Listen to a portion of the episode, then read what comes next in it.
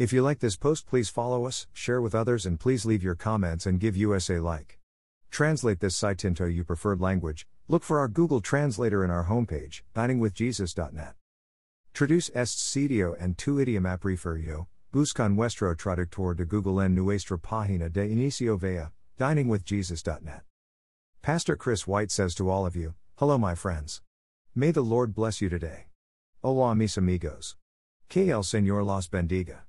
If free will means that God gives humans the opportunity to make choices that genuinely affect their destiny, then yes, human beings do have a free will. The world's current sinful state is directly linked to choices made by Adam and Eve. God created mankind in his own image, and that included the ability to choose.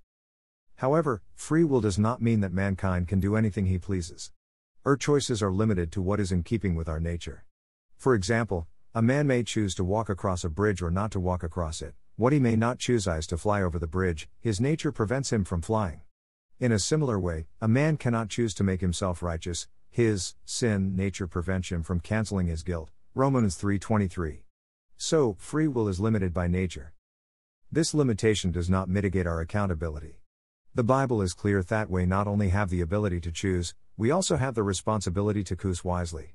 In the Old Testament, God chose a nation, Israel, Butte individuals within that nation still bore an obligation to choose obedience to God. And individuals outside of Israel were able to choose to believe and follow God as well, for example, Ruth and Rahab. In the New Testament, sinners are commanded over and over to repent and believe, Matthew 3 2, 417, Acts 3:19, 1 John 3:23. Every call to repent is a call to choose. The command to believe assumes that the hearer can choose to obey the command. Jesus identified the problem of some unbelievers when he told them, You refuse to come to me to have life, John 5:40. Clearly, they could have come if they wanted to, their problem was they chose not to. A man reaps what he sows, Galatians 6 7, and those who are outside of salvation are without excuse, Romans 1 20 21. But how can man, limited by a sin nature, ever choose what is good? It is only through the grace and power of God that free will truly becomes free in the sense of being able to choose salvation. John 15 16.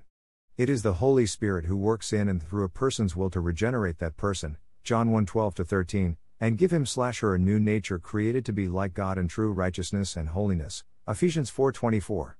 Salvation is God's work. At the same time, our motives, desires, and actions are voluntary, and we are rightly held responsible for them. Thank you to Got Questions Ministries. Copyright Copyright 2002 to 2019 Got Questions Ministries. All rights reserved.